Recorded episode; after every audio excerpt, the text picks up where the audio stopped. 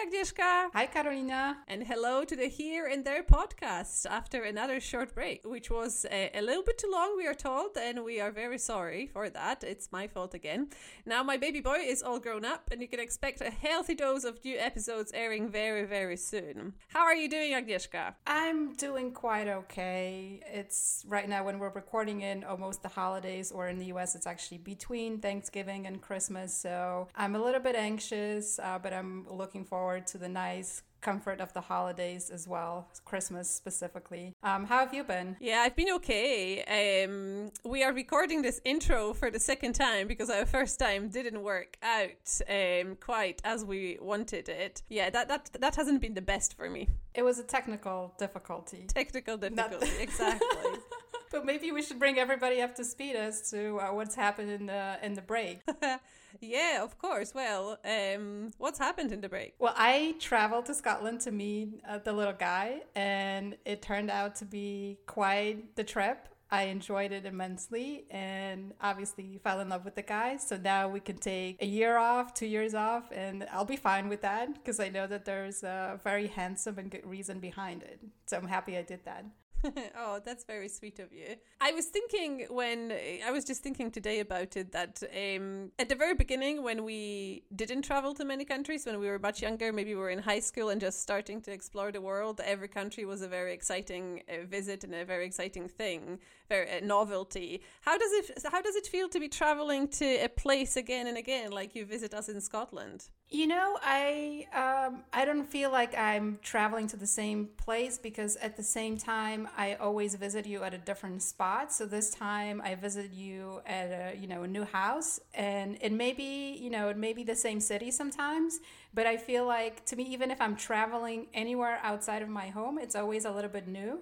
So, um, other than it felt like I never traveled this time because it was my first trip since COVID. So, I didn't know what to do. You know, I checked, triple checked everything, everything. Like, what do I do? Like, how do I find myself at the airport? It's like you're, you've never traveled um, before. So, that was new to me. Um, but I also, um, I don't know, I always look forward to traveling back to certain places because I'm the kind of person that has uh, a big notion of missing out, of FOMO. So I'm always afraid of missing out. And if I go back to a certain place, that my anxiety around it is less because I feel like, oh, I've already seen this, that, and and that, and then I only have you know maybe this to see, or I don't even know. Like I can be more relaxed about it. How are your feelings about visiting, you know, your family or your close friends again and again? Uh, yeah, I think with the family, it's easier if it, that, that's the same spot because you can focus on people more rather than sightseeing or whatever. Yeah, I don't mind it anymore, but I'm still getting excited when I go to a very new place. Uh, I like to going to new places even to for, for a walk or for a run. Uh, there is something exciting about that. But because of the COVID, I think that uh, uh traveling these days it comes with a, a dose of anxiety rather than dose of excitement for for the for, for the most of us. Yeah absolutely. I feel like it was just very difficult. Yeah. There were so many different things. I had to get tested three times and it was a 10 day trip so it felt kind of excessive. It was before they opened the borders just right before. But i feel like it was still worth it. You can at least know that you can only do it if it really feels you know that it's um, something important that you have to do. I was actually counting the other day of how many years we live in a different city or a different country out of our friendship and i think it must be something like maybe 12 years or something more than 10 years. So like the majority of our friendship actually we haven't lived in the same city but we still managed to keep showing up for the big moments for each other. So I don't feel like we missed a lot of the really important things like having babies or getting married or you know graduating. I got to go to a fancy graduation in scotland. Um, so i felt like we really um, were able to at least in the big moments stay connected. And i feel like that trip to scotland was part of that for me as well to just you know show up at that moment where you have a small baby. And if i waited even a few months at that point it wouldn't have been the same i feel. No definitely. And it's only uh, i think because my family is uh, away even though my mom and my dad met him, it's only a small group of people who got to meet him when he was really, really little. And uh, yeah, I, I, feel that these months when he was so tiny uh, were very different to how he is now. Now he's a baby and you can do stuff with him. And I think things are a little bit less helpless than they were four months ago. Um, yeah, not that I remember any of it. My cousin messaged me a few days ago and she was saying how when you're sleep deprived, you don't form memories. So she was thinking that um, lack of memories from these first few months, it's, it's due to that. It's probably like a self preservation thing. Yeah, that makes a lot of sense. A good thing that we have videos and pictures. Yeah. A ton of them these Very days. Very different, right? Mm-hmm. And I feel like it's also different for our families or the people that are not around. So, like for me, it, it's a big difference that I have easy access to videos and pictures of Jonah because, yeah, it's it's not quite the same as if I don't have to really ask for them or you know they're like always there, and I feel like I'm kind of part of that journey, which is you know the, the good part of technology. Um, have you thought about it? How would you, the first few months look for you? if you had your you know your family or your mom and dad kind of like the immediate support system a little bit closer. Yeah i thought about it a little bit. I think it uh, on one side it would be easier and perhaps i would feel a little bit more connected. Um, and on the other hand i would probably miss out on the connection i have with my partner. He's definitely my first uh, go-to point and i spend fairly a, lo- a lot of time and the, the first few months we spent a lot of time together. And i think sometimes extra or additional people in the background background are uh, they are helpful, but they are also a little bit like what I experience noise to to that immediate relationship in, in front of me. It has its advantages and disadvantages definitely. But as I, as we were discussing the first time we were recording this introduction, we were saying how for people who live so far from each other, to not miss out on these big moments, you sort of have to prioritize visiting each other or prioritize participating in these moments somehow. And we are all busy. It's it's difficult for for us to do that, but somehow we we made it. Yeah. So thank you for coming. Thank you for visiting. It was a lot of fun. We didn't do any podcasting uh, work hands on, but we uh, took many great walks and had uh, plenty of conversation. We managed actually to do so many different things that I would not expect to do with a, a, super small child with COVID and everything. So it felt very much like a vacation, but also super special with that little bonus. I got to see, even though it's been just a few years between our kids, I also see that they're being raised in a different way. It may be the time or, you know, definitely we're different parents, but it's it's a lot of it's nice to see it because it's like oh you know baby massage like I there was no baby massage in my in my day. Um, and going back, I just wanted to say, going back to what you um, said about having your family, you know, not um, immediately next door. I think that's um, also part of what um, we are talking about today with Liliya, our guest, is that you always gain something and you lose something when you move away. So there's a, a, many different things that she talks a lot about status, and you lose your place in society kind of when you go to a new country, but you also gain a bunch of things. And I think that one of the things she also mentioned mentions is you gain that sense of freedom that you can you decide more about who you are and your time because you have this space around you that you can fill with whatever type of people and stories and activities you want to. So that's um, yeah that's always an interesting thing that kind of sense of freedom and hope and that grief of losing a lot of different things uh, where that's you know what Safira was talking about with losing your you know the people to put around your table or just like you have a certain education you have a certain network that you no longer have when you move. Yeah so today we are talking uh, to liliya and we are in for a fascinating exploration of moscow and new york. I mean who isn't curious about the two city, cities located in the most powerful countries in the world? And liliya while she talks about things uh, that many immigrants could identify with, that I think Astu can identify with, she's also providing us with um, her own unique perspective. She has um, this lovely seductive ability to to talk about things as they are or as they were for her. And when she speaks, we really listened. It's our longest episode so far, which is interesting. I think it's our longest introduction so far as well. So uh, we clearly must have been seduced, and uh, it feels that we have missed this podcast a little bit. So yeah, bring it on. Absolutely, can't wait to do this more often. Uh, so come and join us. We hope you um, enjoy this conversation as much as we did.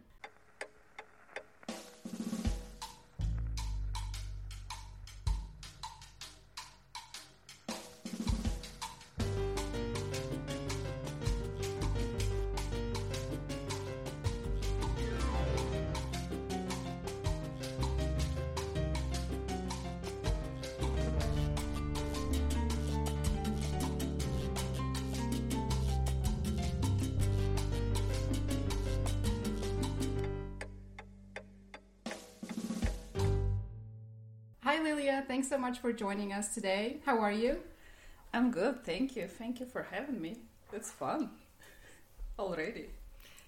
Hi Liliya, nice to meet you. I don't know you, um, just from uh, many stories Agnieszka told me, but it's really nice to finally meet you. Yes, nice to meet you too. Also heard stories about you. I hope the bad ones, they are the funnier ones. I only tell bad stories about my friends. Only the funny ones. Only the funny ones, that's for sure. The, the, the worse, the funnier. That's my specialty for sure. Um, so let's jump jump right in, Liliya. Can you tell us um, how you came uh, or why you decided to come from Moscow to to the states? Well, it was kind of always uh, on my mind. I um, never even imagined any other cities besides for New York.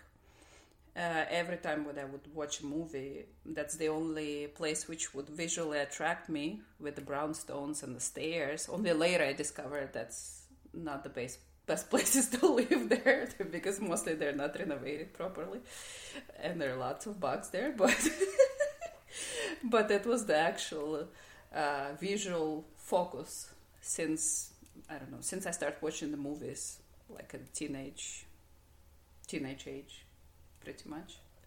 So it was there was no kind of other way. There was just a time when I was going to go, and my dad was telling me you should go, you should go, you should go. But then it was not the right time. I either had a boyfriend or other distractions or work or something.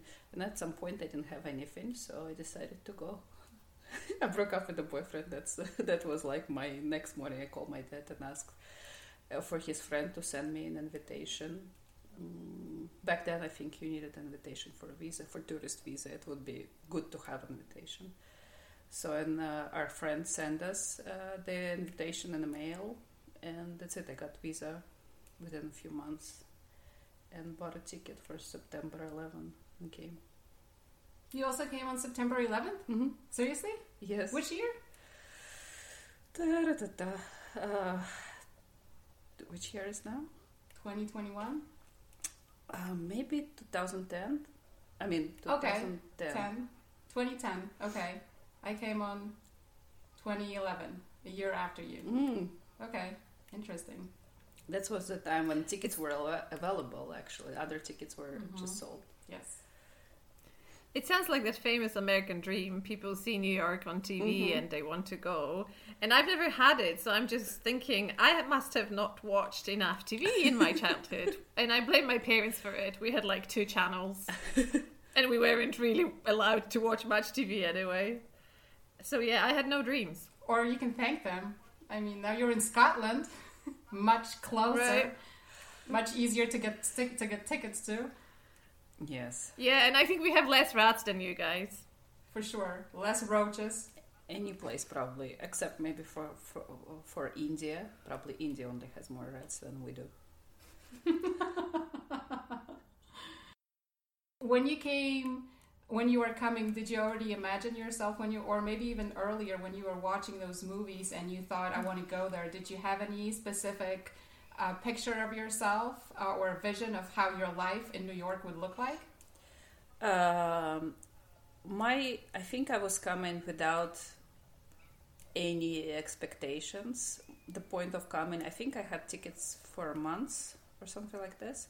The point of coming was actually to decide if I'm gonna like it or not. And I remember in a few weeks, my dad uh, called me and was very nervous and asked me, "So, how did you like it? Do you like it? Do you think it's good for you?" And I was like that. Like I, I landed. I was in a cab driving to a hotel, and I was. like, I knew it. That's it. Like for sure, there was no other way. I knew it was my place for sure. Like I'm not leaving. That's that was the idea. I think I got a date the same evening when I landed. The first date. Oh, a uh, like a date with a guy? Mm-hmm. Can you tell us Oh, about that? Well, the first thing I did because I, I didn't know anyone. Uh, my dad friends were supposed to. Uh, they have a. Um, they moved to Canada and they couldn't meet me and hang out with me, like show me the town, or I couldn't stay in their place. but their daughter uh, was in town, and I haven't seen her since we were four years old. So she was my only contact, and she was supposed to, I don't know, meet me, just say hi or something. that was the only person who I knew, and uh, I knew immediately I needed to make friends, and I went on a dating app. I think it was Russian dating app, which you just like dating apps right now. You can just go to different location. So I just went in right away and booked a date with some guy.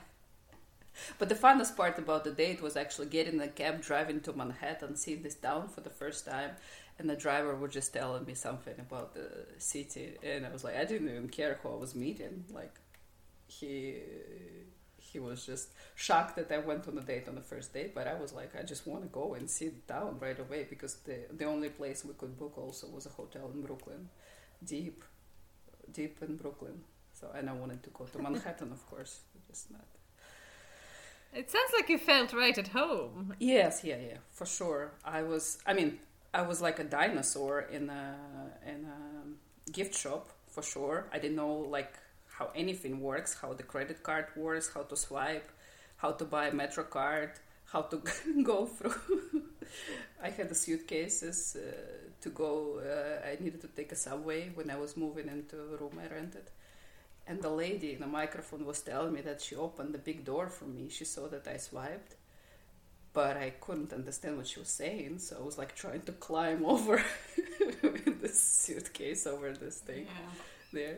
Say with the credit card, I I paid. Oh no, she told me to swipe. I was like, swipe what? I, I never seen this things when you need to swipe the card. How does the the subway work in Moscow? No swipe cards? I've never been, so I don't know. Hmm. What do you do there? In Moscow, I think you just uh, put. The, I don't remember at that time, but um, the the swipe card was at the store. I was buying myself an umbrella at Century Twenty One, and just uh, Uh, they different- told me to payment. swipe, and I was like, I just didn't know what they want from me. so finally, when I figured it out, they told me a zip code, and I got so scared because I was like, first of all, I don't know my zip code, and also, what if they won't sell me an umbrella without zip code? So what required. did you do? I just start panicking. just told them where I lived, which was around the corner. I mean, I panicked through the whole for a few days, Uh-huh. Or just like I went to. I woke up very early because of time difference, and I went to McDonald's. Was the only place which was open to buy myself some food. And then the question there shocked me because the guy I ordered some probably cheeseburger or something, and the guy asked me what kind of bread I would like on my sandwich, and I looked at him like he was an alien. I was like, "What do you mean? What kind of bread?" Because like in Russia, of course, you don't have a choice. You just they sell what they sell. It's like this, this, or, or that. And I was like, just regular white bread. He, he looked at me like very confused, and then I said, uh, chocolate uh, cocktail. He was confused. then he gave me my order, and I opened it, and my sandwich was on a, I think on a bun with raisins, Uh-huh. which was crazy. And instead of chocolate cocktail, I had chocolate cookies. and I just like I didn't know how I'm gonna survive in this city if I couldn't even explain myself at the But same. at the same time, you felt right at home. Yes. It's an interesting dual feeling. We don't get offered different breads in McDonald's here. Not as far as I'm aware, at least. Is, is, is that a thing in America? I mean, anywhere you go, even the smallest deli, you, they always have a Uh-huh. bunch of breads. It's like not fancy, but it's white, wheat, or rye typically, and that's like the selection of breads. Um, yeah, I haven't I haven't uh, encountered that at McDonald's honestly, but it was if it's breakfast time, I would imagine that they would offer for breakfast. Oh, maybe at the breakfast. Yes. I see. I see what you mean. But I, I've, yeah, I've never, um, I've never seen that done on, on a cheeseburger. Um, Liliya, when you when we asked you to complete our short questionnaire, you, you you mentioned there that you felt like a caveman or a cavewoman rather in a in a civilized country. Yes. Is that what you were referring to? Yes. All these things that have been Yeah. slightly different to, Yes. to how you what you were used to. Yes, absolutely. Like I couldn't. I thought I could speak English, at least some basic English. Um, I don't know, ask the way to go, or I don't know, buy some food. but no, I, I didn't expect that everyone besides of me would also speak with an accent, and I wouldn't understand them at all. I couldn't talk on the phone with anyone. I would ask uh, someone next to me to talk on the phone if I needed to buy something online or something like some problems I had someone would need to call for me because I was just like I couldn't hear, understand a single word they were saying. Yeah, it's funny. Um, I have the experience of just working in the food industry, just coming here for vacation, and so I had to ask all those questions, like what type of bread would you like, or uh, somebody ordered a sandwich, and I had to ask four or five different questions around that one sandwich. What type of cheese? And I had to learn all of those names of cheeses that I've never heard before. What type of bread? Never heard, you know.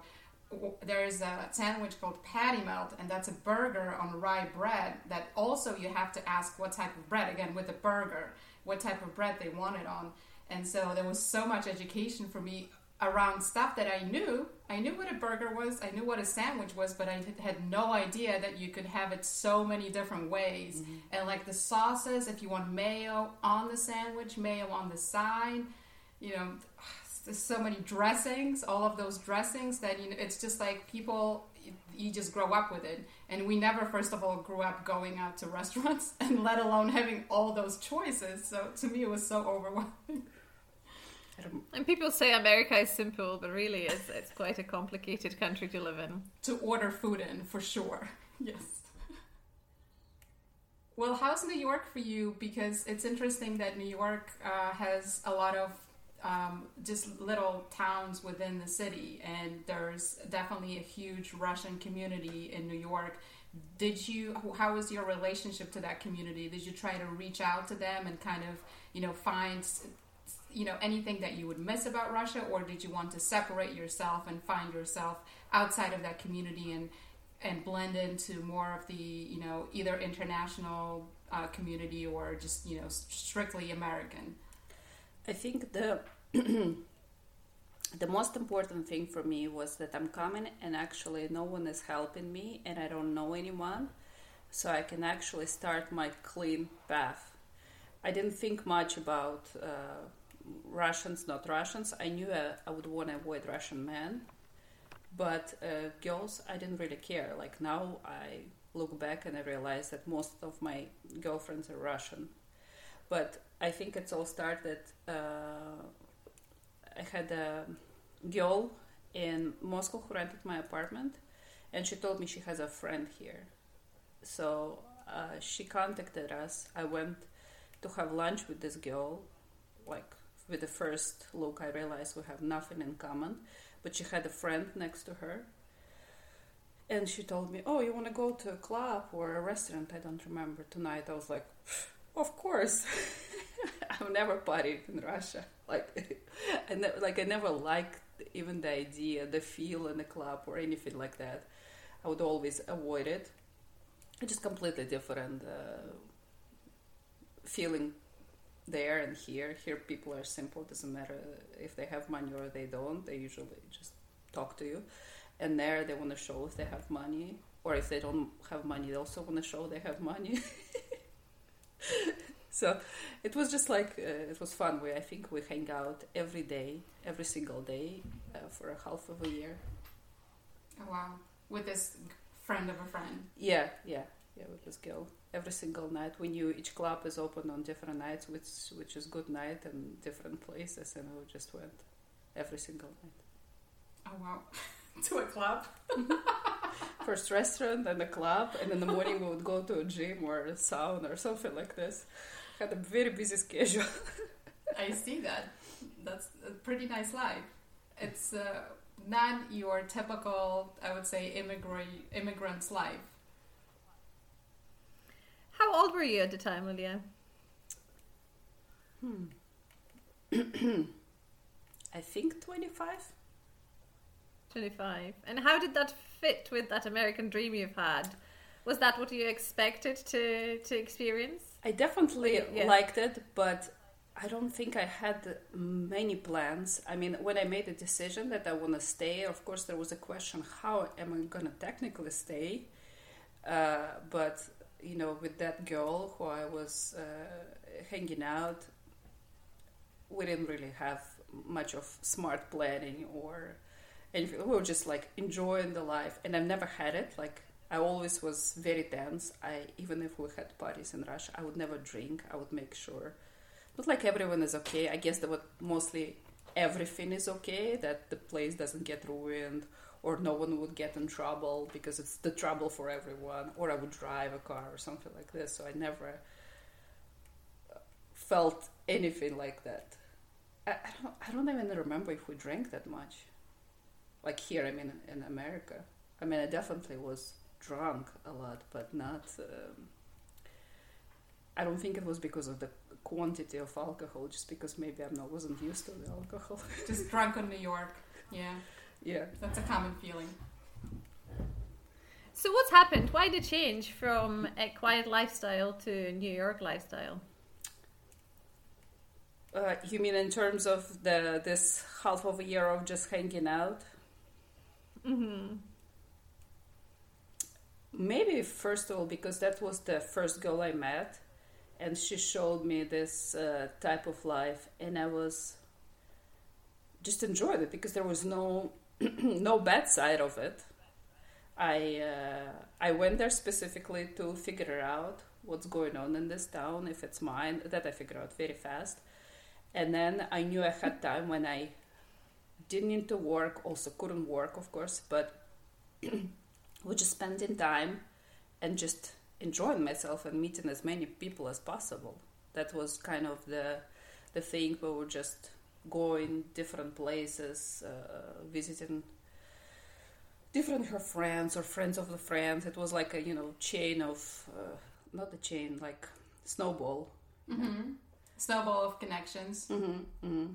Yeah, but at, at some point she actually left to Moscow and I was like, okay, now I need to kind of figure it out what's mine because it was all her things. And then what had actually started to happen, what I was, who I am, uh, how to say it in the correct English way. we will not correct you, Basically, then uh, I start feeling myself. I mean, I had fun. There's no regrets. We were just like at the funnest places, just enjoying ourselves. But then, actually, uh, after that, I started to realize what was interesting for me there. I started to work on my papers. I start to, you know, think about my future in terms of I need to have a boyfriend. Then I decided first I need to get a green card and a boyfriend because I not very smart of me. I should have gotten a boyfriend first and then green card for him, but no. Yeah, interesting order of events, but I guess priorities. Yeah, yeah, right. Yeah. And as soon as I got my green card, I met Joel. It was just, uh, you know. Who is Joel? Uh, Joel is my husband. and so, going back a little bit to that uh, times of fun, do you think that that's this that for the first, I guess, month or whatever the party time, you were more of a tourist? And you know when you're at a place where you don't know anybody and there's nobody kind of to judge you like there's no you can do what kind of did you feel a little bit more free because there's no way you're going to meet anybody that you know. It's kind of that tourist effect where you go somewhere to a place where nobody knows you or you can kind of just do whatever. Did you feel any sense of freedom attached to that time or was it just completely you know innocent carefree didn't really think about that at all? I think mostly the freedom was coming from a place uh, when the energy was completely different in New York compared to Moscow. Because in Moscow, everything would mean something. Like if someone talked to you, it would mean something. If someone would ask you a question, it would mean something. I don't know. If someone buy you a drink, it would mean something. Like everything would mean what, something. What do you mean? Like if someone would approach you at the bar that means he likes you he's buy, buying you a drink that he's looking forward to spending time with you or having a conversation like he you would it's it's more heavy weighted like everything was going on every single question would you would think oh, is it like just a question or he's trying to pick on you or something? Or a girl, doesn't matter if it's. Uh, and when I got here, I just realized you can just talk to someone, or you can just have drinks or dance, and that's it. And there's no expectations, no, no consequences, nothing. You can just like do whatever you want, enjoy your life, and and it's gonna be fine. No one's gonna be upset on the other side, because in Moscow it's always there some pressure going on. Different, um, different type of connection. I think it's very easy to make those quick connections in America where you just start talking to somebody mm-hmm. on the street and you feel like you're becoming best friends, but there's actually no follow up to that. Whereas I feel like in Eastern Europe, at least, there it's really hard to strike up a conversation with somebody, so it's more intentional. And if you get it, is to start talking to somebody and if you go out together then there is definitely an expectation in terms of a new relationship developing. So yeah you would know this person definitely wants something from you if he's talking to you. Like mm. you already kind of obligated to at least tell him no you know? Um yeah, so it's interesting because the two things you've mentioned about Moscow, except maybe for the subway system, uh, it feels it feels feels to me like um, there was a lot of pressure on you that uh, what you were saying about meeting people and hidden intentions but also when you mentioned the money and how people care if you have money or not when they want to speak to you it sounds like you, you, you use the word obligated a lot of pressure versus uh, new york which seems a little bit more relaxed from your stories yes yeah definitely uh, the relaxment and just ease and basically what leads from it is basically you can do anything, anything you want. So I definitely felt the energy of uh, possibilities in the city, you know, like mm. inspiration. And I just knew the whole world is in front of me. That's like that's the feeling I got. And of course, in Moscow, it's completely different vibe. Uh, there is no um, even if person decides to switch a career, it's a big deal. Rarely someone would hear support. It mostly would be like, "What are you doing? You have a stable job and you're just trying to do something new at your 25." so it's just not uh, you know not very welcoming in terms of the opportunities i mean unless you have a mm, passion for doing some corporate job and that's kind of easy way easy path. I mean you can at least know you need to go to this university to this company and just do what they say and that's it. Like kind of you you're gonna get yourself in a place sooner or later. But uh, no. is there anything you miss about moscow? Uh, i was just driving uh, a few days ago in the car and i realized that uh, what people have their on a daily basis that they have to pretend they have to you know show off and all that. Like i never liked it. It always was something uh, out of out of character for me. But now because i'm living in a life when everyone feels normal and equal maybe doesn't sound that realistic in the past years but still that's how i feel. Anyways is, an example when I moved here, I would walk into a bar or restaurant and I would see a girl who wouldn't look pretty based on Moscow standards, but she would sit there and she would be absolutely confident and comfortable with herself. In Moscow, it's, at least in my generation, now I hope it's better. Now I hope it's better, but back then, no. Like if you're not. Uh, most of the time, if you're not pretty enough for I don't know some sort of standards, I have my own standards, but it's like just in general, the girl would not feel confident for sure. It was just my my friend who was actually very pretty, but she didn't know about it. She was not comfortable with herself for a very very long time. She was just not not be okay to just go on her own to some place and you know just sit at the restaurant on her own. It just took her a few years to actually be uh, confident and realize that she she can do whatever she wants.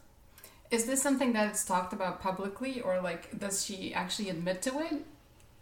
Or is it kind of like a silent agreement? Because it's, uh, yeah, I wonder how you're talking about it as if it's something obvious that for sure she wouldn't be confident to go because you know she just doesn't consider herself pretty enough. Is this something that women and girls actually talk about in moscow or maybe even guys? Like is or is it like a an open fact that everybody agrees on or is it more of an unwritten back agreement? then uh, for sure it was both kind of I mean, I never talked to anyone about it. I just always would notice. And um, it was just like, I don't know, common knowledge for me that I would not expect someone who is not, you know, brightly pretty to act confident.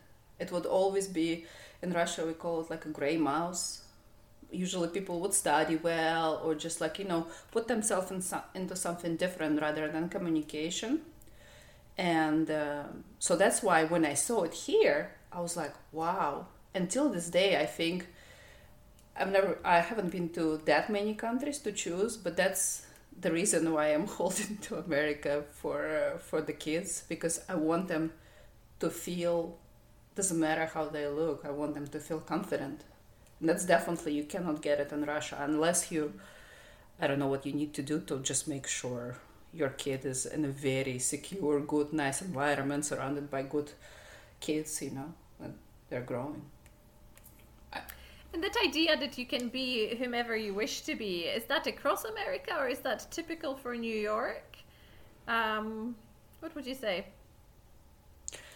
I definitely seen uh, confident people all over the country yes for sure.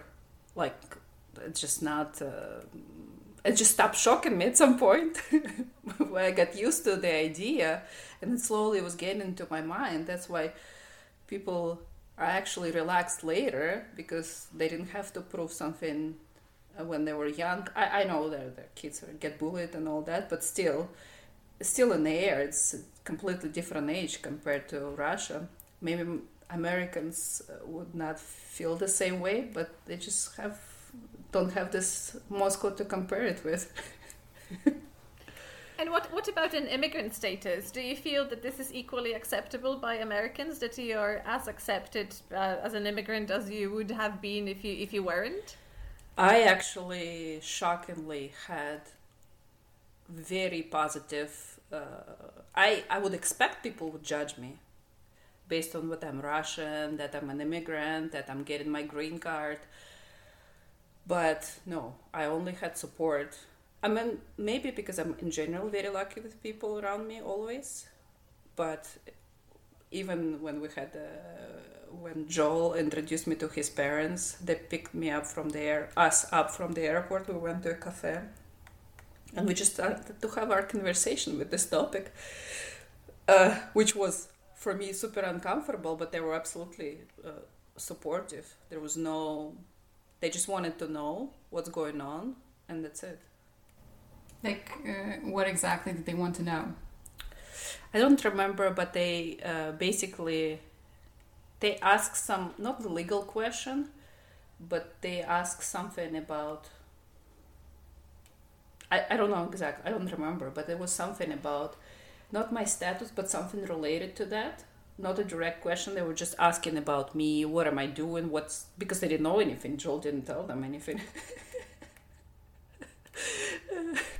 and then I just like explained the whole situation right away, and they're like, "Oh, okay, just, just that's it." They just knew, and that's it, and we just move forward. There was never, never any. I never heard anything negative or any you know looks would mean some other looks you know when someone looks at you and you know actually he doesn't mean what he's saying. It's super positive around them. Did you yourself think of that stereotype that you uh, there is of like eastern european women you know coming to the states to get married like those all of those like mail-in brides and stuff like that. When you were coming here and you actually found yourself marrying an american did that ever cross your mind or no? Oh absolutely. I even remember a conversation with a guy who uh, we knew each other not very well i would say. And then he was shocked that actually i don't want to date him and i don't want to um, you know, get into anything serious with him. Like, he was, because he was terrified of me because I was Russian. And he thought I would do something, so he would need to marry me. But something like that, something crazy. And I was like, and my reaction to that was like, no, no, I'm, I'm not interested, like at all, but you should be aware. Like, for sure, your fear is for a reason. Not was like. he pretty enough? What? Was he pretty enough? Uh, yeah, uh, he was pretty at the time. I just recently someone showed me his picture. I was like, "Ooh, not anymore." Life was tough for him. but anyways, it was just f- for sure, and I could see, like, I mean, from the back, of course. I- I'm sure maybe it's similar for you. You can see people from your country, even when they're walking far away. I, I know they're Russians, and I just know, and I've seen many girls who came here, and you just need to be uh, be careful around them. They came here and they're sharks. so you're you're validating the stereotype. It's real. Yes, absolutely real. absolutely real. It's America is just you know a very opportunistic country. So people who move here, especially from Russia, they're very uh, they're specific people I, I follow one girl uh, who moved to New Zealand, and she shows around her group of people there, and they're different. They're they're just relaxed and uh, just doing their thing. But people who move here, they're very special, and most of them. I'm not saying all of them. I still have many uh, cool friends who are different, but I've seen a lot. It's fascinating how you're painting painting quite a negative picture of your own country and quite a positive picture of America. well, there was a serious reason why I moved for sure. Like I didn't I didn't feel like it was my home. I didn't feel myself there. I didn't feel like it was my place. Um, It's like um, this bird was supposed to be black, but it's white and doesn't doesn't fit in. I always felt this way. I always knew it's not my place. And for some people, it's great, and they're f- feeling amazing there. And it was hard to let go of some of the things. And being far away from parents, of course, it was hard. But and I'm sure America is not the best best country to live, but I don't know any better right now. And you had mentioned before that there's also a loss that comes to moving to a new country. Like you lose your status, you lose maybe some of the things that um, you know, you, know how to do well. You don't have to think about, you know, you don't have to learn that you need to specify the type of bread when you order breakfast. You're kind of comfortable and you lose some of that. Um, can you tell us a little bit more about the, some of the things that you feel like you lost? Uh, was explaining the fact about kind of not judging, but like ex- uh, understanding how people look on the streets and where they are in that social environment. Was that part of it that you had to unlearn that people that don't meet the beauty standards of Moscow can still, you know, be confident enough and just show up at places where you would not expect them? Was, was that part of it? Um, in Moscow, not so much, but I also had uh, a lot of friends uh, who would move to Moscow from somewhere. And it doesn't matter sometimes if it's just a town, maybe 10 miles away from Moscow, or it's town thousands of miles away from Moscow. And I would always look at these people and think, oh my God, why would they do it? It's so stressful just to move to Moscow and basically start all over and they don't have apartment they don't have family they don't have any support any security there and they still would do that. And they were also i would notice that they were they were much more active than me in terms of trying things and all that. But for me it was terrifying. Like i actually, I think when I moved to the United States, I didn't even realize that I'm doing the same thing, but just a, a, little on a bigger scale. And uh, the idea that I came and back then I have my dad who would always support me. That's thanks to him I came here because he told me it's okay, just go. You don't have to work. I'll support you financially and just like just see if you can stay there if you like it or not. And uh but then the when you start realizing that you don't have any legal grounds here, you just came here, you're a tourist and you cannot do simple things. You cannot just go and work. That was just, and feel confident that you can provide for yourself. Or when I got the work authorization, or something like this, I forgot what it's called. I started to work, but still I didn't have a green card for next, I don't know, maybe year or two years or three years. I don't remember, but it's like I didn't feel like someone ever needed to prove that I'm actually um, good enough to stay here and do normal human things. It just, it was shocking. Of course, I didn't think of that uh, when when I decided to move. When my dad's friend told me, "Oh, you know, it takes a certain amount of years to get a green card, and then a certain amount of money to get a green card for the lawyers and all that." I looked at him, was like, sounds silly. This is too long and too much. it's not gonna happen to me for sure. But also, I chose the path when I needed to get green card before actually meeting a man. If I would just do differently, maybe it would be much easier. Or I would go and I knew the ways, and I would, or if I would meet a good lawyer and they would suggest me to, you know, go to school first and just do it normal normal, slow but normal way. But none of these things happened.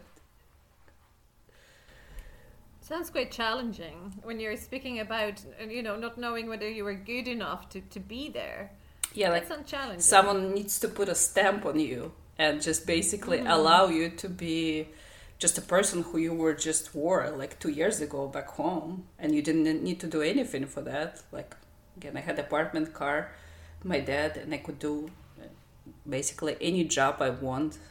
And if I wouldn't do the job I want, I still know that my dad would help me uh, financially and I can just date any guy I want. Like just it was very very easy, but also not very motivating.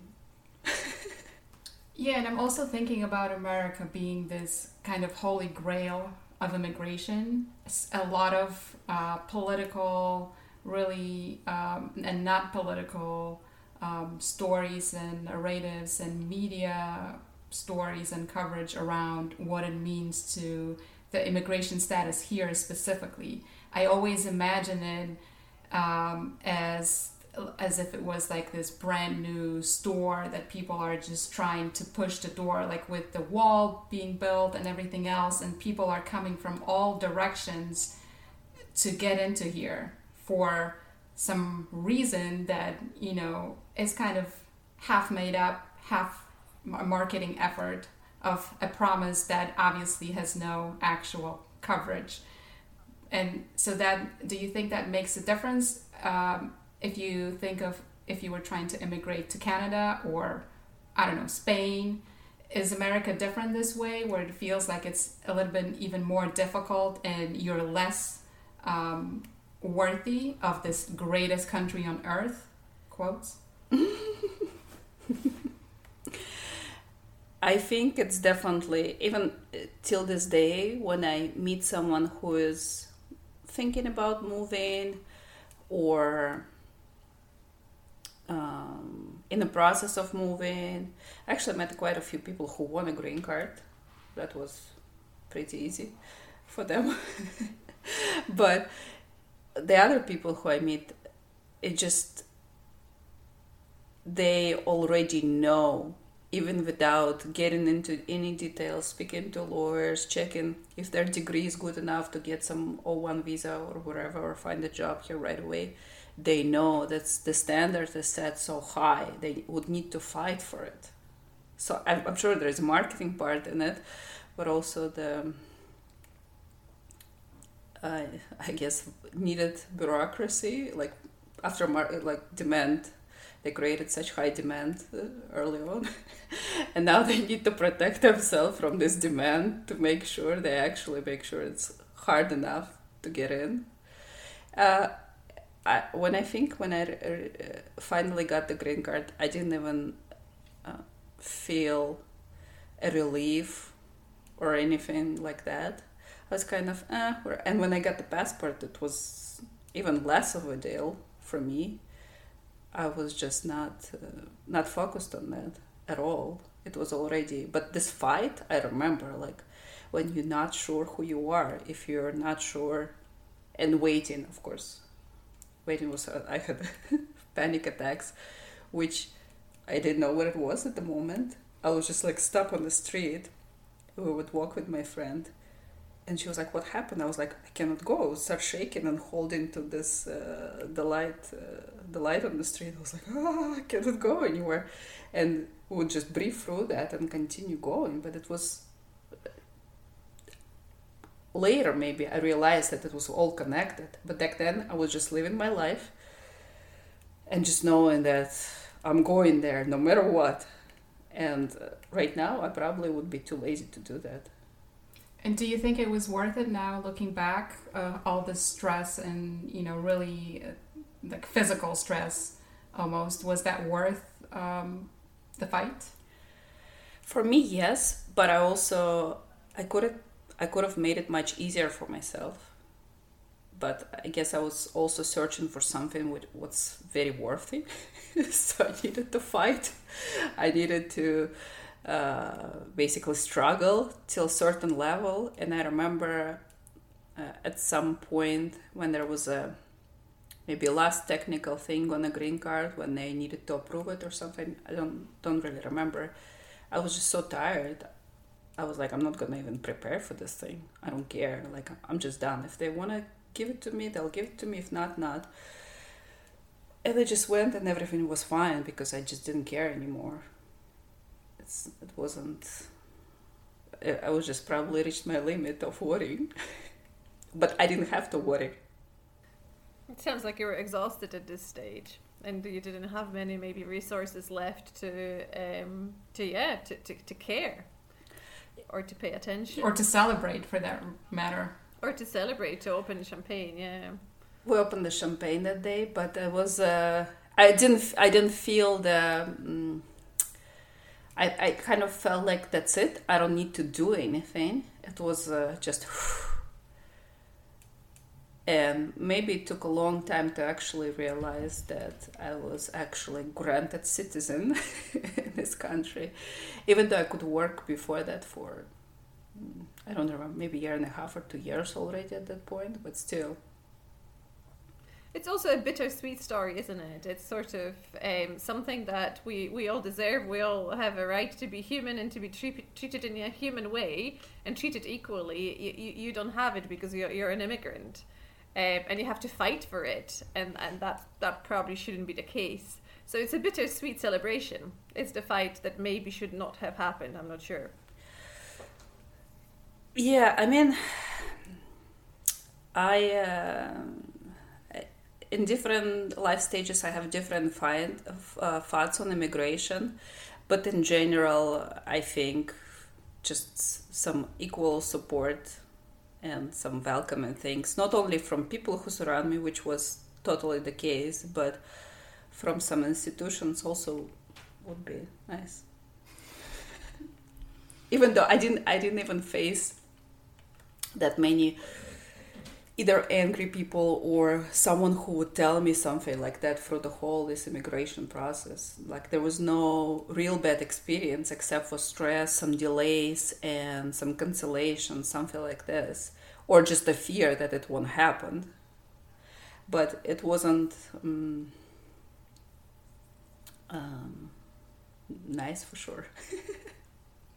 yeah, did you encounter any people that um, really wanted to help you through it or share their experiences, or was it mostly just, you know, um, kind of um, either warnings or like that your dad's friend told you, you know, it's going to take this amount of time, like preparing you for a long fight, or was it, was it mostly just, you know, really indifference? What was the main reactions? What were the main reactions?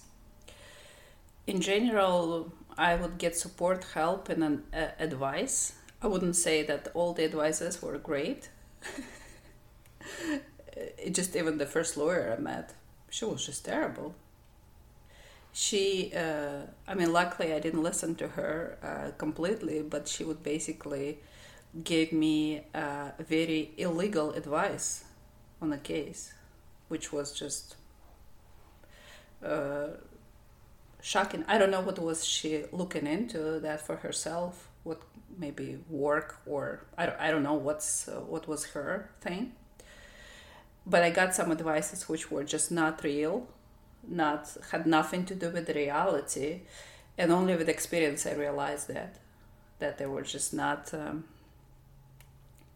not something um, anyone should do. Or now I know at least the right ways to do it and the simple, more logical ways to do it.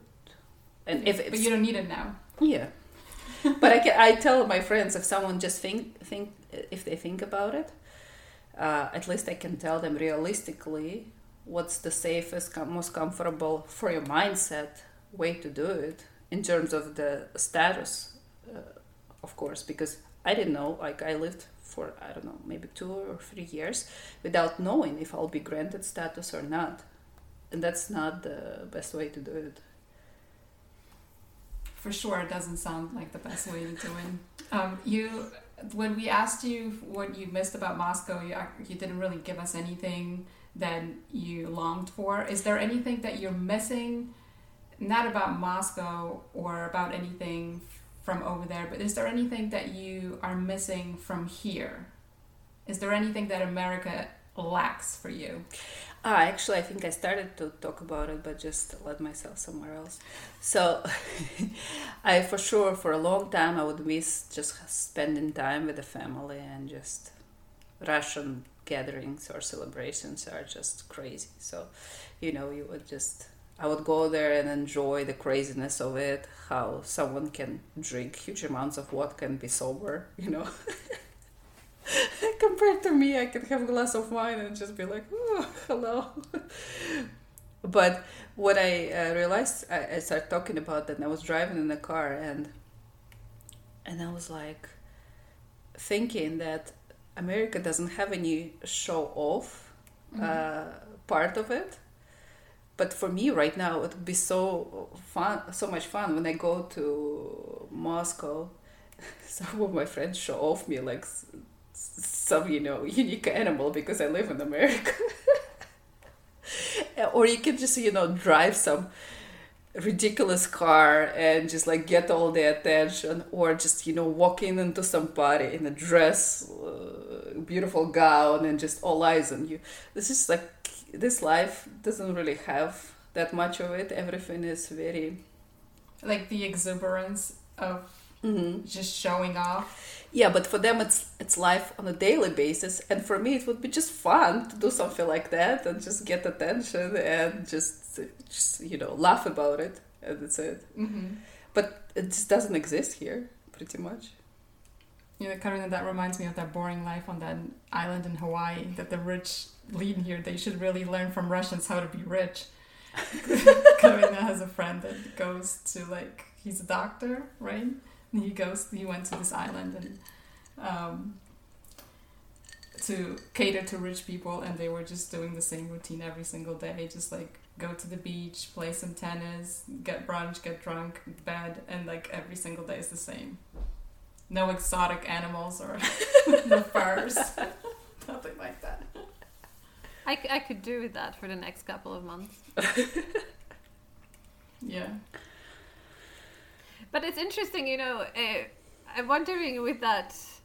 Because again, so we asked the question about what, what do you miss, what do you long for, and and you mentioned that aspect of showing off, and and I wonder whether there is something Russian about you in that that, that, that you miss that that this is what you, you guys do or this is what what your social circle does. And it, it just feels normal and it feels part of who you are and that you cannot do it anymore and, and if, even even if it's in a fun way rather than any you know other way. Yes yeah for sure. But again there it's a lifestyle that's you mm. constantly need to mm, just sounds crazy but you constantly need to prove your status. And in a in a society just in a society if you go somewhere like that's why they all wear huge uh, like diamonds and rolex watches. Rolex watches probably is not a good example but some expensive real serious watches just to basically make sure that everyone knows who they are and i never liked it. I still don't like it as a lifestyle but just to have opportunity to shine here and there and just like have some fun and you know just we definitely enjoyed it in university. We were just like having fun by doing something like that. Mm. just enjoying ourselves.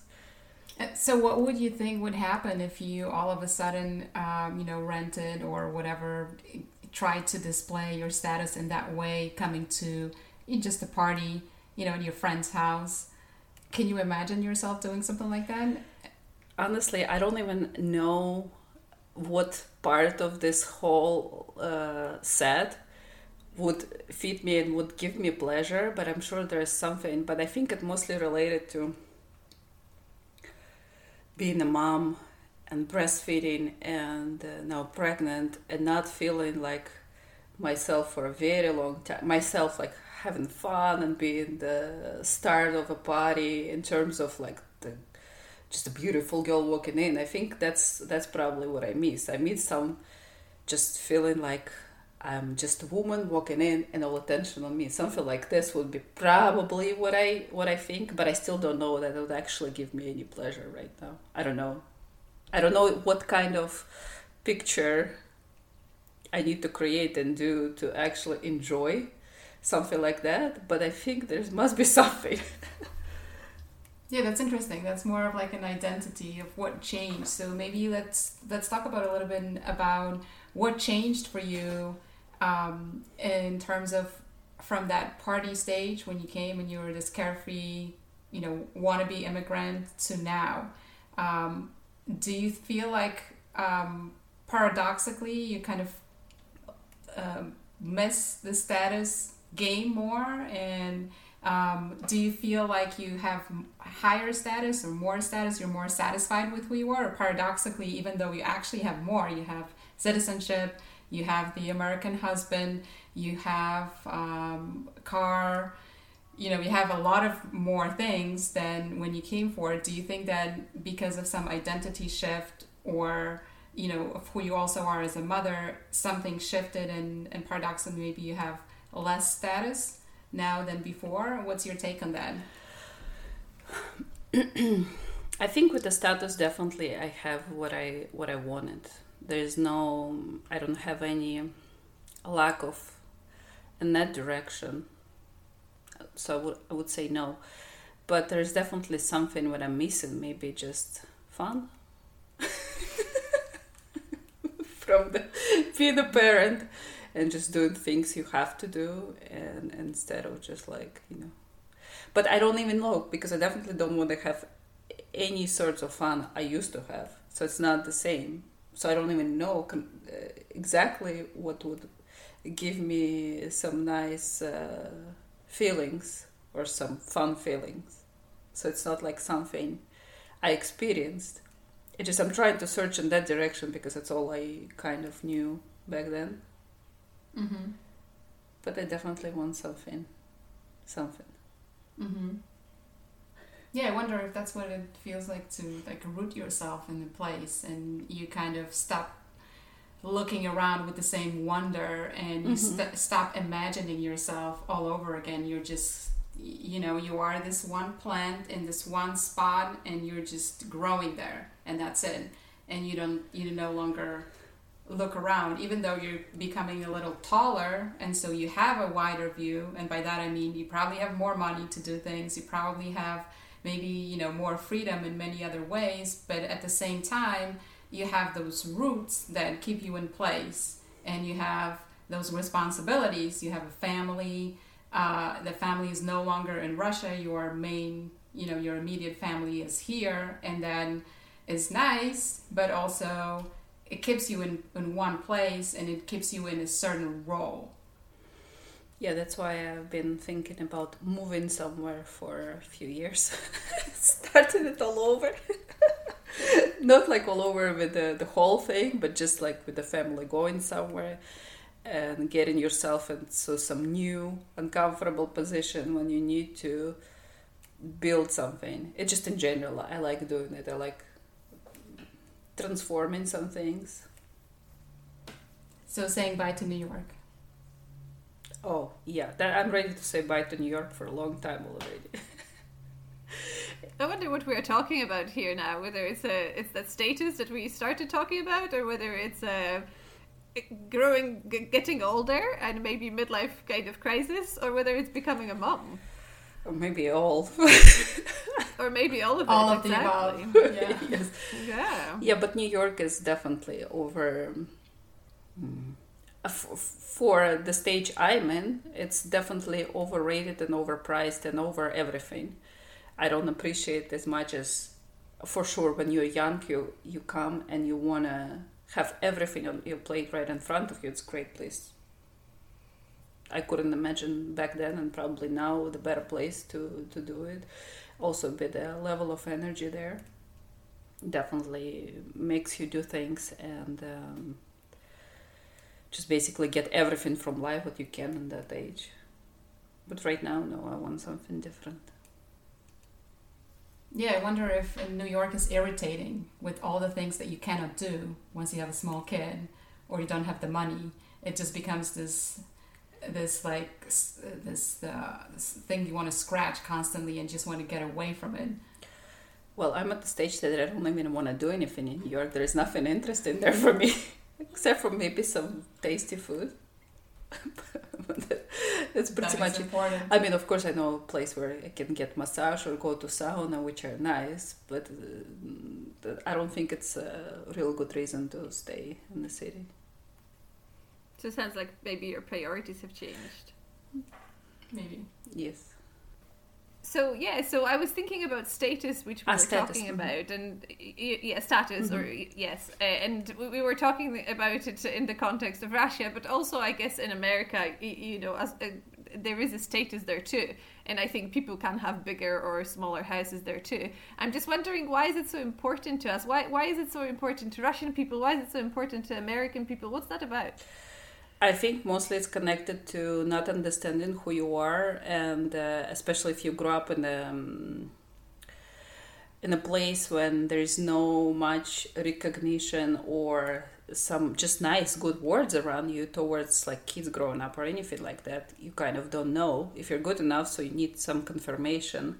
And that's a very significant legal at least confirmation from the outside world at least now you're like okay. At least i'm that person. Now i know i can do this. At least it's some stability into understanding uh, some parts of you.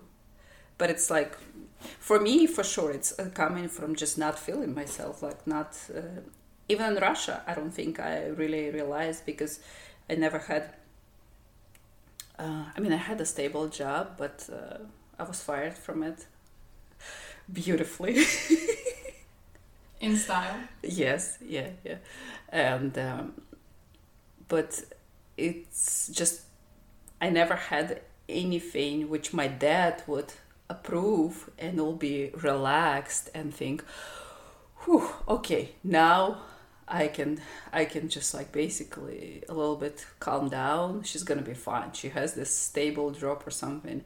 And was always concern from all the relatives around me mostly from my dad of course that oh what are you gonna do? How you make sure you're okay? or something. Like he probably was thinking what happens if he's not gonna be around? or something like this. So having a serious, normal job would be the thing. I think I told you this story, but I remember I was making some dresses for my friend and um, some bags or something, and, uh, it was easy for me because I would do it on her body right away, like just clip something and do it. It was fast and just super simple. But then I decided to make a dress for myself, but I couldn't do it on my own body. It's not as convenient. So I decided to make a mannequin out of an old dress and I just stuffed, put it on a hanger, stuffed it with some stuff, and just was like my actual body shape.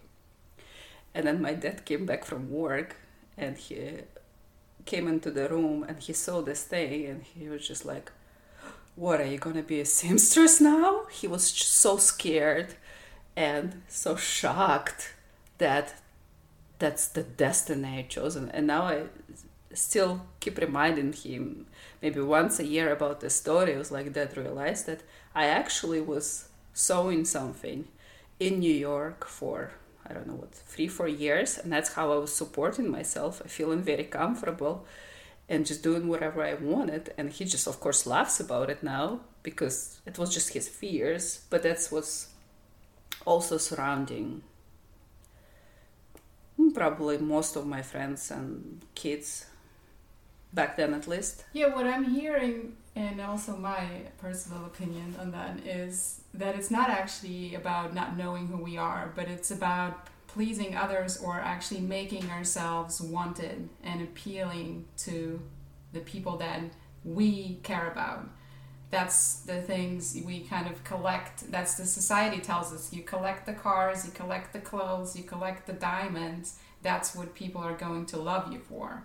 And so we keep doing that as a default because we and we don't want the diamonds or the cars because I mean think about it for you know two minutes. What are you going to do with a diamond? You can probably fidget with it for like two minutes, but it's there for others to see to tell them, hey, you know, I'm worthy. Mm-hmm. I'm not nobody. Now you can love me. It's like okay to want me.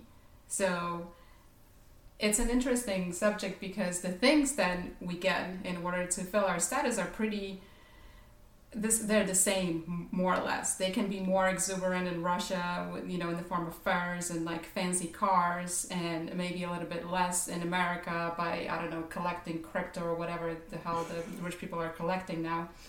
Uh, but it's about you know that fear of being not wanted. I think for me, uh, that's what I think about a lot. Having a daughter now, no one ever asked me what I want.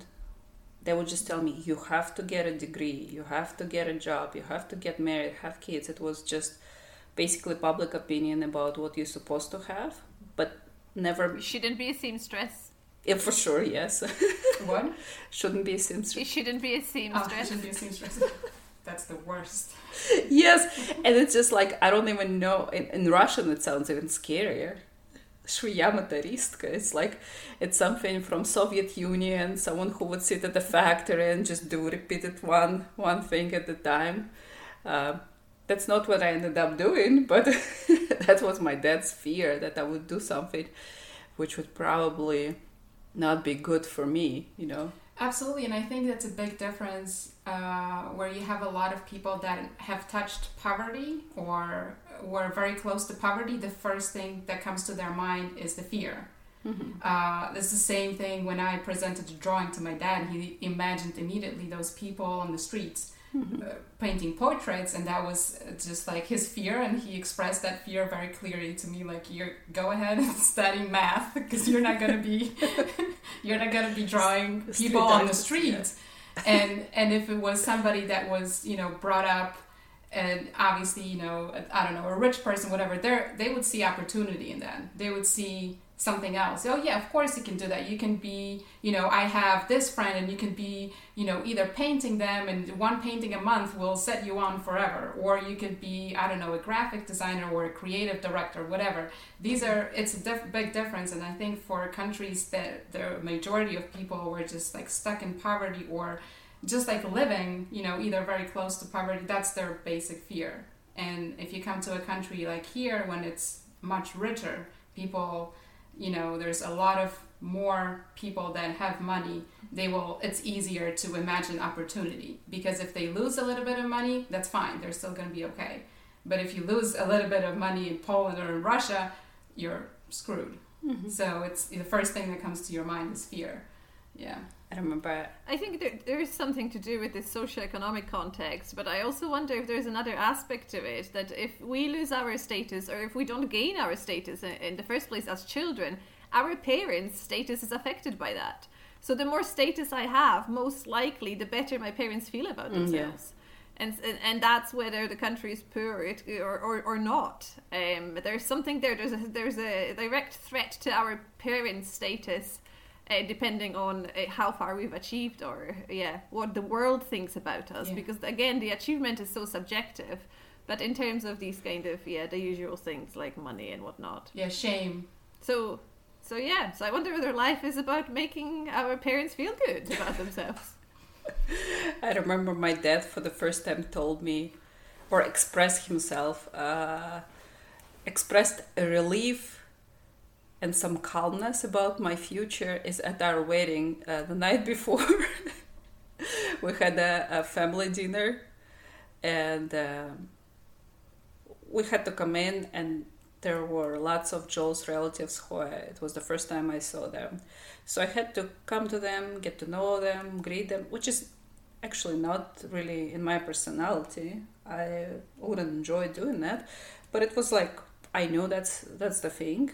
So and actually I had fun. Like I definitely took my pleasure out of it. But I think just him saw me in a group of Americans speaking English, getting married tomorrow, having a nice future husband, nice parents. He was like, "Whoa, wow, why do you like?" Now I know you you did well. Like was something like he, he didn't even understand what we were talking about. He didn't understand a single toast at the table. Like I was translating some of it, of course, but just that moment of him finally feeling like okay now he can a little bit relaxed and what did you feel i it was just very funny you noticed it but did you did was it like was it nice for you to think about okay yeah finally. i think it was the the actual very big moment of me feeling how he feels proud which was just he he never showed anything like that. He maybe said something here and there, something nice, but he's just typical Russian man in that way. He would not show his emotions until they're just overcoming him. Like like that moment, he just couldn't hold himself. He was like, whoa. I, I was surprised by that because to my in my opinion nothing special was going on but some, for some reason that specific moment touched him And have you ever asked Joel, your husband, about um, whether his status has changed because he's married you? Oh, I believe I did quite a few times. I don't think I remember what he said every single time. uh, but basically, for him, first it was uh, lack of freedom. That's the that he cannot go to movies every single day like he used to if he if he wanted to. He would just has he would have different things to do now. Uh, and of course then came responsibilities. Uh, but um, that's the way he exp- expresses it but i just remember a few moments when he was starting to feel himself. It's just i don't i don't i don't think it's to sound right but something like b- bigger of a man that he thought of himself by just being able to do something, being able to go out and buy dinner for his friends, which I don't think he was in his mind allowed to do it, uh, just based on uh, some stereotypes in America exist when you just basically don't wanna uh, offend anyone or something like this. But of course, with Russian life, uh, different things came to his to his habits, but he loved it. I remember when he first time did it, he was just like, "Wow, that feels great." And then he started doing it um, out of uh, pleasure, because it just uh, he just loved doing it, loved just sharing. But in, in Russia, it's um, I don't know how about right now, but I always remember it was just very nice and uh, only good feelings around it. There was no no bad feelings about just just giving something to someone. Well, it's lovely to hear that it's not only America and uh, the American man who changed your life, but also that you've perhaps changed his. For sure. Uh, let's um, go back to Russia for a second, and uh, we want to ask you about the book that you mentioned. We ask our every guest to give us something to talk about, um, or just something from the Russian or your culture over there to share with us. And you shared "Crime and Punishment" by Fyodor Dostoevsky. Can you uh, tell us why you chose that book? Uh, what was the question in the questionnaire? Just choose the book which influenced me, or what's the? It's just a piece of culture from over there that you'd like to share with us. Mm. Uh, well, I first of all I really liked uh, the way he wrote the book, which I don't think I uh, that much appreciated uh, Russian literature just in general. I never thought of uh, how complicated it is to write something and make sure people would understand what you're talking about. Uh, but I think subconsciously, when I was reading this book, it just shocked me because it was definitely some some the words he put together to make sure uh, you would feel something or you would think about something is just genius. But also, I was really into the. Um, this uh, I wouldn't say that uh, I, probably if I would read it right now again reread it I would have maybe different thoughts. But uh, back then it was what ninth grade I think when I was reading it the idea of forgiveness and just basically uh, in all the bad finding something good not not just in the bad situation it's just like even the person who created a crime he then can be reborn you know like in general like uh, if it's related to jails or some something like that it always touches me uh, more than some other things. So just the idea that someone can be given a second chance which he wasn't technically but he was in a, in the sense of there was a woman who gave him this chance just in his thoughts and presence. Uh, i mean in her thoughts and her presence next to him. So that was just something that i think is should be present in life because it was just so clear to me back then that it's just that's the truth that's the truth it should be there. So that, that's that's probably when i was uh, replying to a question i was mentioning this specific book because it just has some you know like something definitely what i sh- i think should be there. That's your required reading in russia right? Mm-hmm. that's also required yes. reading for us. Do you remember Karolina your thoughts about dostoevsky's crime and punishment that it was dark um, and quite you know he, he was a tormented guy so i remember that uh, I, it, it wasn't that long ago i've seen a play in glasgow as well based on crime and punishment so it's quite it, it's a known a novel here as well and i think in poland russian literature and russian music russian poetry russian art in general is uh, is very highly regarded um, I think there's there's a complexity and depth about it um, that maybe um, other countries uh, don't don't have. Absolutely. and if there's one thing mm-hmm. that we truly admire about Russia, that's why when you said, you know, I didn't think anything of Russian literature. If there, if Russia is a giant by any means, it's mm. in the literature. That's why I took up Russian. But it was given to me, like you know, I sure. I thought it as a normal standard when I would read those books. I was like, yeah sure that's what books should be it's like looking at the beautiful russian women i was like yeah that's how people should look like for sure i didn't think the same about russian men for sure but you know it's just something which was normal it's like i didn't think of it as something special you know mm. for me it was that's how it should be like Yeah. everyone. I don't know.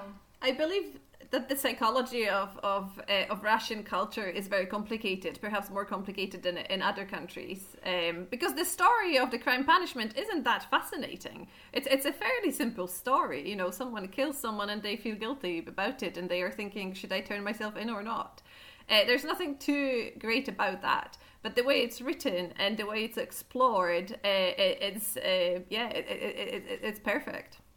Yeah, I, I wonder if it has to do something with just the um, the amount of philosophical um, and also literally knowledge, but also curiosity because of how, where Russia is in the world and the writers were. It seemed to me like they were just freaking knew read everything and knew everything, like the amount of references that they did and and and Russian literature for some reason it has giants in poetry, it has giants in novel writers, it has giants in nonfiction writers. It's to me like if I was to name one number one literature in the world, with my ignorance at least, I would definitely say Russia without winking. That would be like absolutely.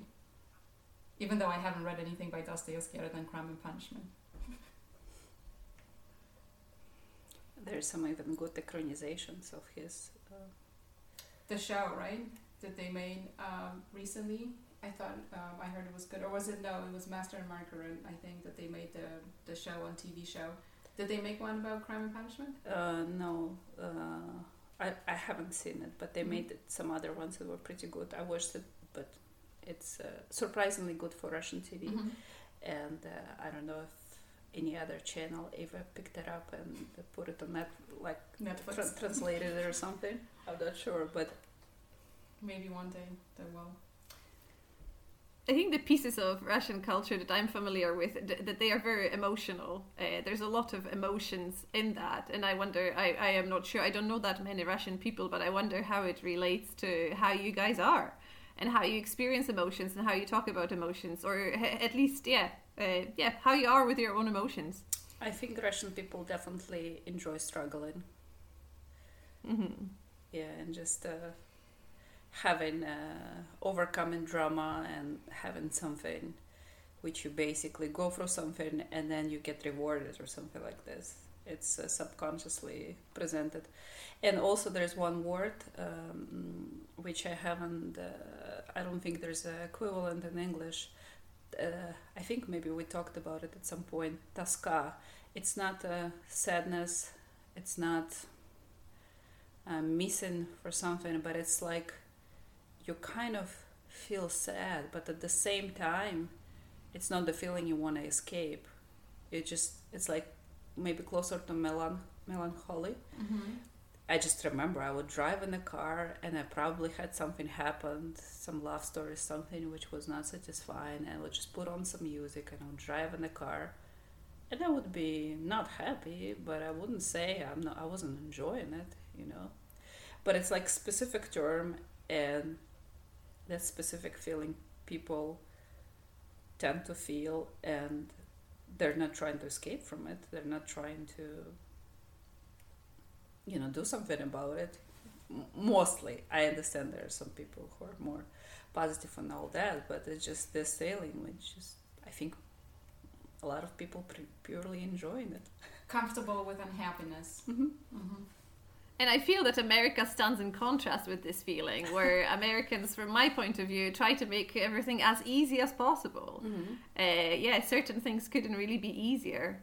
And and uh, again, I wonder what what was the whether there was something alluring to you about that, um, that things were easy, or at least that they pers- you know they seemed to be easier. you know there there is a, a some different uh, trainings like leadership trainings or personality trainings in russia i went through one of them and when i went to america i just started talking to people i was like oh looks like all these people don't need to go to that training that's what they teach there to do just first of all a little bit be a little more positive if you say something, you should probably do it, you know, and just take responsibility for your actions. Very like very simple. I'm not saying that like some exaggeration of that, people who just have huge targets or something, but just like it's some easy, very comfortable, no normal standards. But there, it's uh, now I think it got a little better, but back then for sure, was it 10, uh, know, 14 years ago? Definitely for me and for people who were around me, it was a much needed thing to just kind of bring yourself back a little to reality without blaming someone or blaming yourself or just like seeing that all things are against you or something like, like some simple things which I didn't see here much at least when I was communicating to people. No, the Americans like it's it's the clearest to see when they're covering a natural disaster in Poland versus America. In America, it was like, we'll be fine. Like, you yeah. know, we have our neighbors, we're gonna be rebuilt. They're focused on rebuilding, like mm-hmm. working together. And in Poland's like, they left us, we have nothing. Nobody came to help us. you know, uh, we are stuck here by, my, by ourselves. We're just gonna, you know, be, we're just gonna die here without any help it's such a stark contrast. It's it's amazing, and you can see it today. Watch the news covering a natural disaster in America. Watch the, the coverage in Poland, and just what regular people say. It's amazing to see. You know, Agnieszka, how in Poland at the bottom, after a, like a bank of holiday weekend, a longer holiday, at the bottom of, of TV program, you get how many cars have crashed and how many people have died over the weekend. And I, I, yeah, I always took it for granted. I didn't know that this is not normal to, to report this so often and that people pay so much attention. And then my dad would say, "Have you seen this? Thirty cars have crashed and fifty people have died." Uh, we don't we don't get that in the UK. No, yeah. There's no little strip at the bottom of the screen to say that. Different focus for sure. Different focus. Are we ready for the rapid fire? Yes. This is just uh, very fast questions you answer without thinking, and then they're very easy. Culture or nature? Nature.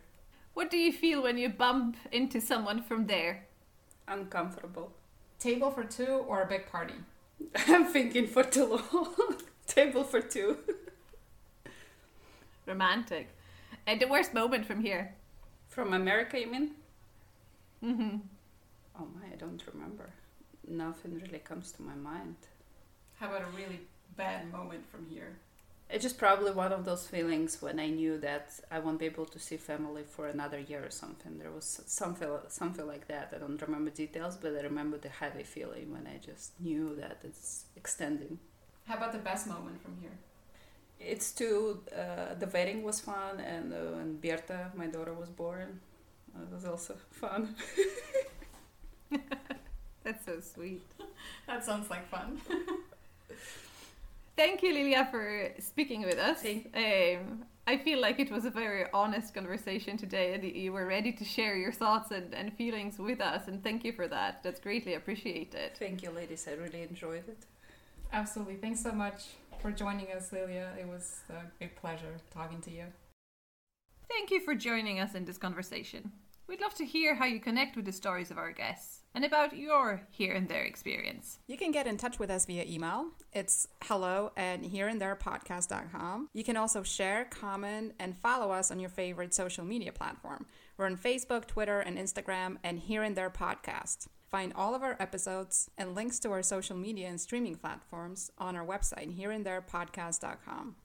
Thanks, Yano, for putting us online, Clarence Boddicker for the Here and There tune, and Kieran for the beautiful graphic. Till next time, friends. Bye bye.